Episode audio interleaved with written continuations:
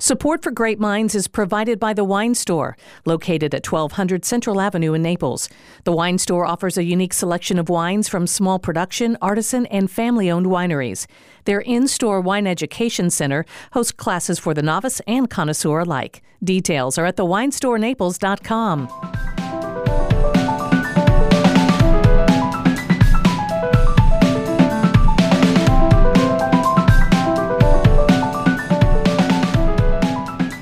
Welcome to Grape Minds, a wine centric podcast where two wine loving friends take a look beyond what is in the glass. We explore the stories, the culture, the history behind the wine, and we like to drink a little bit while we're doing it. I'm Gina Birch. And I'm Julie Glenn. And Gina, you forgot to mention the people Yeah. behind what's in that glass.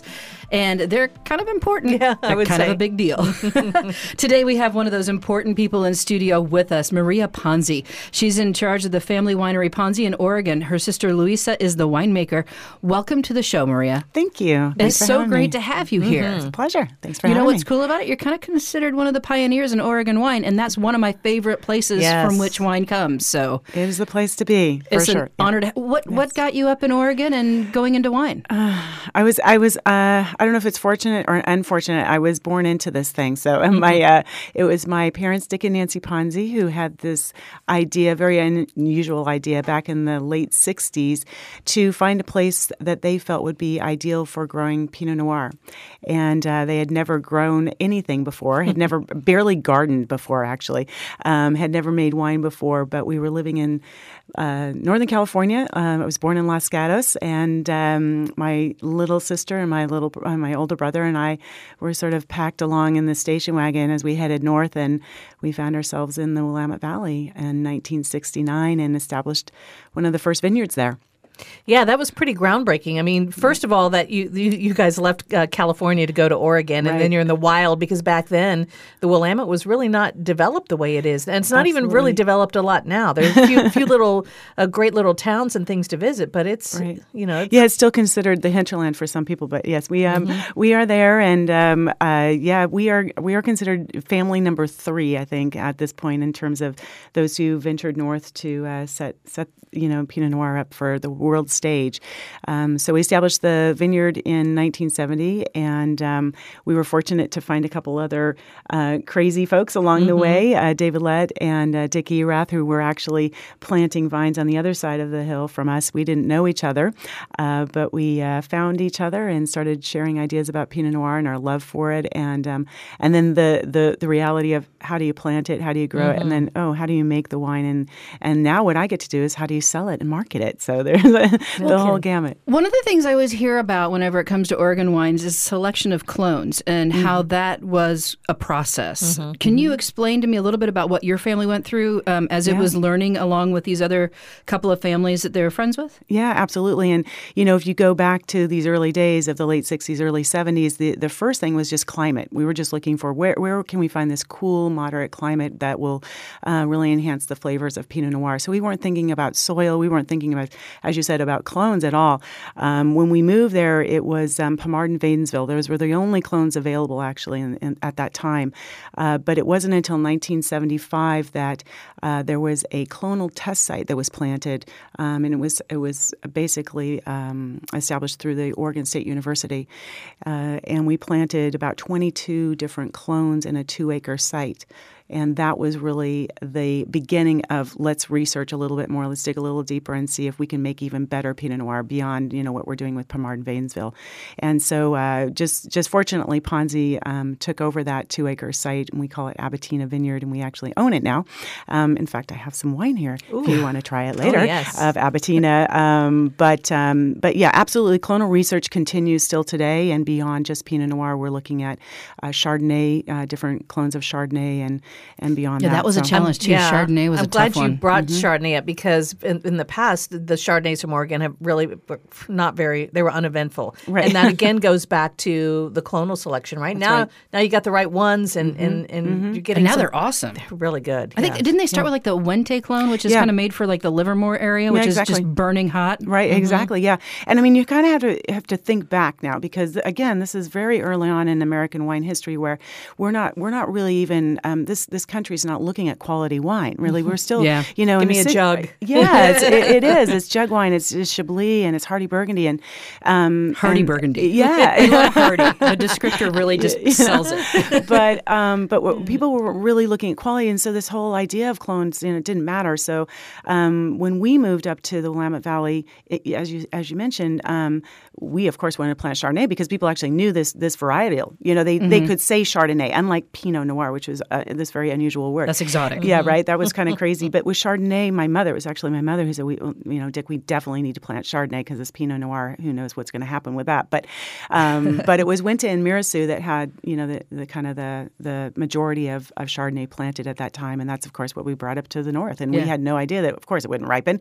Which, yeah, Yeah. it was very uneventful, and it was very difficult to sell, by the way. So, But gosh, um, now it's awesome. I mean, now Yeah. it's incredible. It's, Yeah. it's a completely different situation. And again, 20 years later now, in 1990, we were able to perfect the Chardonnay clone, and that's what we're we've been working with for. I want to ask about the Pinot Gris Mm-hmm. because when I when I think of Oregon, the first thing I think of is as uh, Pinot Noir. The 2nd thing is Pinot Gris, and Mm-hmm. Yeah. your family again was one of the first, if not the 1st to plant those vines here. Is that right? Mm-hmm. Yeah, absolutely. Yeah, we, we definitely pioneered the Pinot Gris uh, in the U.S. and and that kind of came about because. Um, as I mentioned, Pinot Noir was going to be a difficult grape to um, to educate people about, and, and we didn't know how long that was going to take. And my mother was very impatient. You know, she was ready to like, I don't know, you know, buy some new clothes or maybe a car. Um, and I feel like I would really get along with this person. but Nancy was impatient. She said, "You know, we, we have to sell something. Um, let's find a white grape that we can make that's uh, you know stainless steel fermented, which means you know it doesn't have to age. It's not expensive. You don't have those costs, and we can maybe we can get it into the market within six months as opposed to two years. And so what ended up happening is we grafted a lot of the original uh, plantings of Alsatian varieties that we had planted in the first site. We grafted all of those over to Pinot Gris in 1978, and so we had our first Pinot Gris out in 1981. And I was a very little girl at that time, and I was actually selling Pinot Gris uh, behind the tasting room. Don't tell anybody. I was going to say It's like like it was a lemonade, lemonade. stand. That's what I thought. yeah, kind of. Yeah, Pinot kinda Gris, like five lemonade. cents. yeah, a little cup. But I I was totally I- had that vision. I was selling um, uh, Pinot Gris in, in half bottles, so, so 375s, uh, and and educating people on how to pronounce Gris and not Gris, uh, you know. And uh, but that was really that was the beginning of Pinot Gris, which of course now we know all over um, is grown all over the country and the world. So I love peanut Gris. yeah, I know. It's so good. You've got it is good. You've got an old vine barrel aged Pinot Gris too. Pinot Gris, yeah. Um, right? Tell me about that. Yeah, I know. So this was my sister's idea. Now, Luisa, my younger sister, uh, took over winemaking uh, back in 1993, and uh, like my father, she likes to experiment and try new things. And so we have this old established um, site of Pinot Gris, and um, she just for kicks wanted to take those, you know, two or three acres and do something different with it. So we picked the Pinot Gris.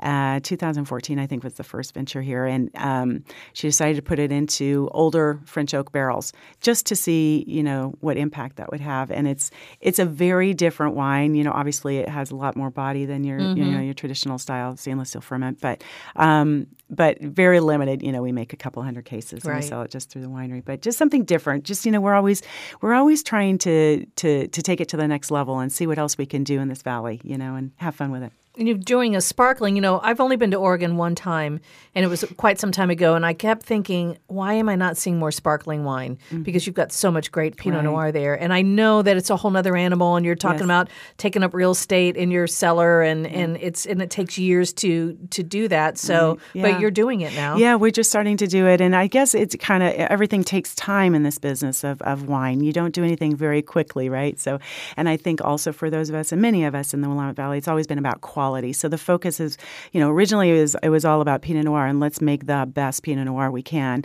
And now, you know, uh, with Chardonnay back in 1990. So another 20 years of like, let's make great Chardonnay. Um, and through that process, we said, well, another you know light bulb went on and said we should be making beautiful sparkling wines. So we have the Chardonnay, we have the Pinot Noir. Uh, so yes, it's true. We uh, have our Brut Rosé out uh, from 2014, and and we'll have a Blanc de Blanc coming out uh, just later this year. That is uh, I, I hope my mother doesn't hear this. It's a, it's a surprise tribute to her. It's called Nancy's Cuvée, and Oh, so Nancy's love. Cuvée, Sweet. because of course all she drinks is champagne or sparkling. You know, she's We a love bubble Nancy. girl. She's my best friend. Oh my I mean, gosh. at this point, you, you're talking about like, well, you said about impatience and patience and how long it takes for things to happen. But I gotta say, 20 years is not that Yeah. long compared to the centuries it took our European friends to figure things out. You know, I mean, they had a long time and a lot of culture leading up to it. I feel like things kind of have moved rather quickly. And speaking of Europeans, I'm wondering uh, in Oregon, as one of the original, you know, Founding company, one of the founding, one of the the first ones out there to to pitch your vineyard. I'm wondering how how was it taken when European investors decided that they wanted to get involved? Because they're like, oh, look at the latitude lines, and uh, maybe I, I should probably invest in some line. Was that well received? Well, I have to say, um, one reason I think that we've been able to accomplish as much as we have in the last 50 years is because of our our friendship with um, uh, specifically the Burgundians in particular. Uh, when we were getting established, and again, not really having any roadmap and not really knowing anything about this, we um, spent a lot of time in Burgundy. My parents spent a lot of time talking to some of the really the greatest producers in that region and um, and and sharing ideas with them and they were very open and I think that that's something very special about Oregon um, and again our, our association with Burgundians is that we were not n- neither one we weren't threatened by the other you know? And um, that allowed a lot of transparency and, and I said uh, really a lot of trust um, and uh, that really helped us move forward. So when we are now seeing I mean it started with Domaine Drouhin back in 1987 when they moved in and I guess at that point we were all just like so you know thrilled that they had actually decided to invest in our crazy idea um, and establish this beautiful estate. And um, you know we were we were so honored. Uh, now you know again fast forward to where we are today we, we I think we have six um, producers from France now in the Willamette Valley who have vested in our valley. So uh, it- but th- it's the same respect for each other. So and and I think we're still going for the same thing this love of of the grape and perfection and enjoyment of, of wine and, and was- friendship. It was just a couple weeks ago. I talked to Veronique Drouhin. And because Okay. she was here for the Naples Winter Wine She's Festival. lovely. Yeah. Mm-hmm. Mm-hmm. She had nothing but incredible things to Yeah. say about Oregon and Oregon mm-hmm. winemakers. And she said, you know, you could just never do that anywhere else. No, you because couldn't. the people are just. She said, you know, I, and- she said when I first got us, we first started, started over there, we would borrow things from other winemakers oh, to make the wine, Yeah, and they just didn't see us as big competitors. But they were. It was just. I, she said that she and her company could not have done it without the kindness that was extended So nice. on the part of Oregon winemakers. So the farming compliment is culture, both right? ways. Yeah. Yeah, and I think that's it. And, and, you know, if, if you look at at at um, you know, th- their families in Burgundy, right, and they're small properties, and they've been doing it for generations, and they respect the land, and they respect the, you know the art and the craft of winemaking, and they certainly respect food and wine, and all these things that we um, back in Oregon we had the same values. So it was a very natural kind of um, shared of lives and values. So yeah, Veronique is is just always so gracious, and and yeah, we're indebted to them as much as they are to us, I guess. You brought some wines in Yes. today, so what are we going to try? Okay. Well, we spoke a little bit about Chardonnay, so uh, I'll brought pour- some Chard? I'll pour you a little of our 2015 Chardonnay Reserve. I'm more than a little bit excited. Yeah. I guess I'll give you. This is okay. Oh, okay, go in there. Uh, this is our Smells current. beautiful. This is our current release. Uh, it is our 45th anniversary label. The uh, the wine here is from our two estate grown fruit uh, vineyards, uh, the Avellana Vineyard and the Aurora Vineyard, and it's um, representing some of the early established clones of Chardonnay in the Aurora Vineyard. So this is from planted in 1990, and then Avellana, which we planted in 2006. So you get this really beautiful blend of these older vines and, and some of the newer vines together. Now, my sister uh, studied in Burgundy, so she studied in Beaune. Goes back to those friendships. Uh, she was able to go to a small school uh, in the heart of, of Beaune, and uh, a little bit of a pioneer herself. By the way, she was um, first woman um, from the United States to attend that school with, you know, Really? with a with a room full of French boys from the neighboring domains, and she um, That sounds fun and horrible and, at the and- same and time. incredibly, you know, frightening, uh, without a word of French. And Yeah. uh, so, anyway, she was very inspired by Meursault, Montrachet, and the wines coming out of those areas. And so, when she returned uh, to the winery in 1993, uh, we were, she was able to go right to work with this new clone uh, selection that we had planted. So this is the result of you know whatever it's been twenty five some years. It's of so focus. fresh. I'm not, so I'm not just- vibrant. I'm totally and- not just saying this because you're in the room, but this is like my new favorite wine. Uh, I know. I love it. It's how much did you make of it for- before you get us so I can buy it. All. I don't know if we have enough for you Don't guys. don't make us cry in the corner because we can't get it. We're selling quite a bit of it this week, but uh, uh, this is uh, well, I think we produce about a thousand cases. Okay. So it's it's a small, still a, a kind of a small focus, but um, we love Hmm. what what can happen with with Chardonnay in, in our region. So It's and I- 2015. in 2015, current. and that's current. vintage. Do you have other Chardonnays out there? Um, we do. We have a couple single vineyards. So, um, as I mentioned, these is this is Avellana and Aurora as a blend. Uh, we have a single vineyard Aurora and a single vineyard Avellana. So you can, if you can find those, those are really small. Um, only about fifty-six packs that will get out to the United States of America. and they're made in the same fashion as this one. Yes, Okay. absolutely. And I should note that um, some people think that this is stainless steel fermented. This is not. Uh, what we we still make Chardonnay traditionally, so it is barrel fermented in French oak barrels, but they're Pretty n- neutral, right? Yeah. 100% neutral. Because I'm not barrels, getting any of that mallow or oak or heavy butter or you know Or popcorn the toffee, any of that feeling. It's just nice and fresh. Yeah. it just keeps saying fresh is the best word I can. very brilliant fruit, and just the balance of this wine is lovely, and um, the length of it is what I love too. Mm. So. I know. I know. I took a sip like about five minutes ago, and I'm still. Yeah, so- it's yeah. still here. exactly. Yeah. It's great. I love it. So in your your whole line, what whites do you have that are pe- that people are able to find? Yeah, you'll find um, uh, the Pinot Gris for sure Mm. in the market. Mm-hmm. Uh, the Chardonnay Reserve. We have a little Pinot Blanc out there. If you find it, you should definitely grab a bottle. That's actually a personal favorite of mine. The Pinot I do Blanc. love that grape. People don't do do enough with it. Yeah, well, you know, they, it all takes time. it takes time. Um, so those are, and then we have a rosé that is Mm-hmm. uh, Pinot Noir rosé. So those are the the um, whites and Has that just really taken off or not?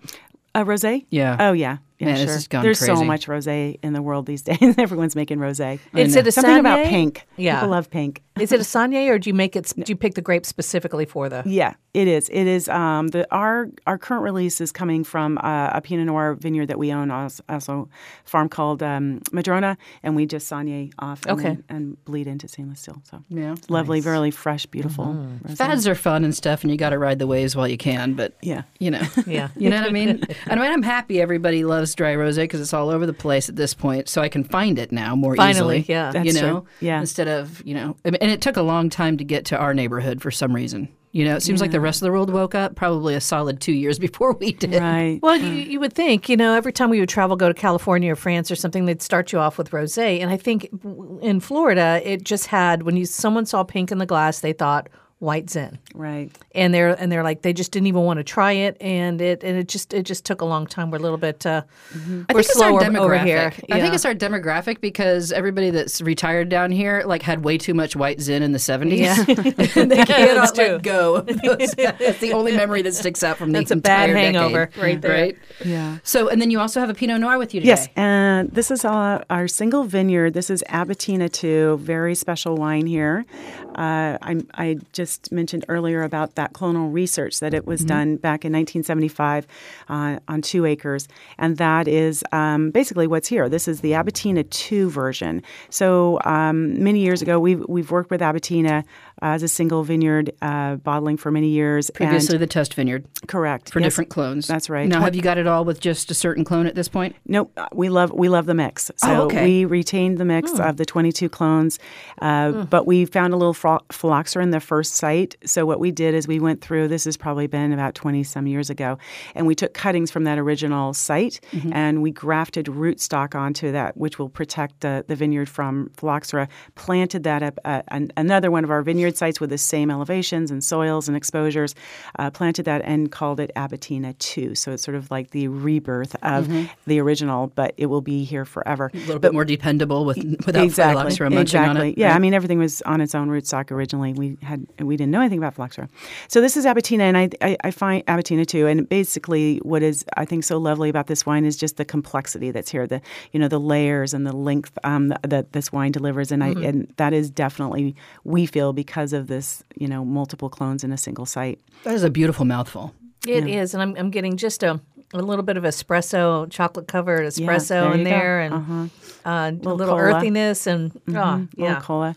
It's lovely. we um, so we are all of our vineyards are located in the northern part of the Willamette Valley, and it's a sub AVA. You may have heard Chehalem Mountains, Mm-hmm. um, but within the Chehalem Mountains, there's this beautiful soil that's called laurelwood soil, and all of the Ponzi vineyards, all of our estate grown fruit is planted on laurelwood soil. So, um, what you're also getting out of this Pinot Noir is is basically the expression of laurelwood soil now.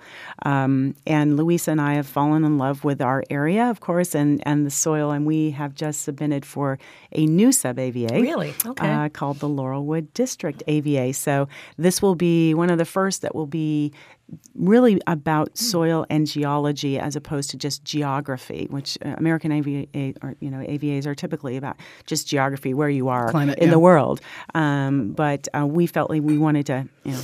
Not, no That's a- pun intended, but dig a little deeper into the soil. So this is um, so so yeah. So uh, you'll you'll start to see, I think, out of Oregon, um, more defining characteristics throughout the valley. So you'll, I'm hoping in the next ten years you'll be able to kind of signify, oh, this is Eola Hills AVA, and then oh, this tastes like Dundee Hills, and this tastes like maybe it's Laurelwood District. Kind of the way So- people are able to go Sonoma Coast, Yeah. Sonoma Carneros difference. Yeah, the that a little bit. But River, this, are you talking about yeah. a little bit more focused than that? Even Yeah, I think we're I think we're there, and I, it does take a lot of time for your your your vines to get established, well rooted into soils, and then of course express that through their fruit. So, So you said that the uh, this wine is expressive of the soil. What Yeah. what is the difference? I mean, how, how what do you taste as the difference that the soil contributes to this wine? well, what I see is uh, you had already mentioned a little co- a little chocolate, a little cocoa, um, cola seems to come out a lot, a little Asian spice we get, um, but I tend to. I, for me, consistently, I get more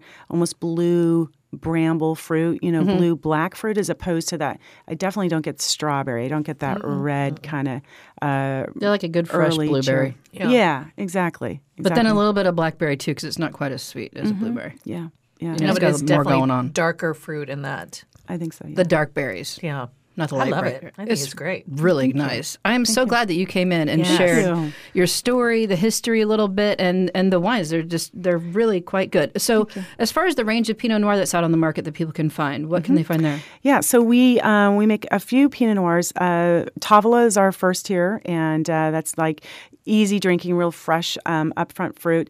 Uh, Classico is in the market. This is a, going to be a wine that's more uh, has a little more structure to it.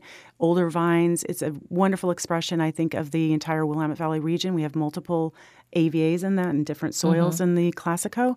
Uh, the reserve that's out is gorgeous. 2015 Pinot Noir uh, reserve from Ponzi is all estate grown and again older vines. Okay. And then if you can find the single vineyards like this Abetina 2, again very limited.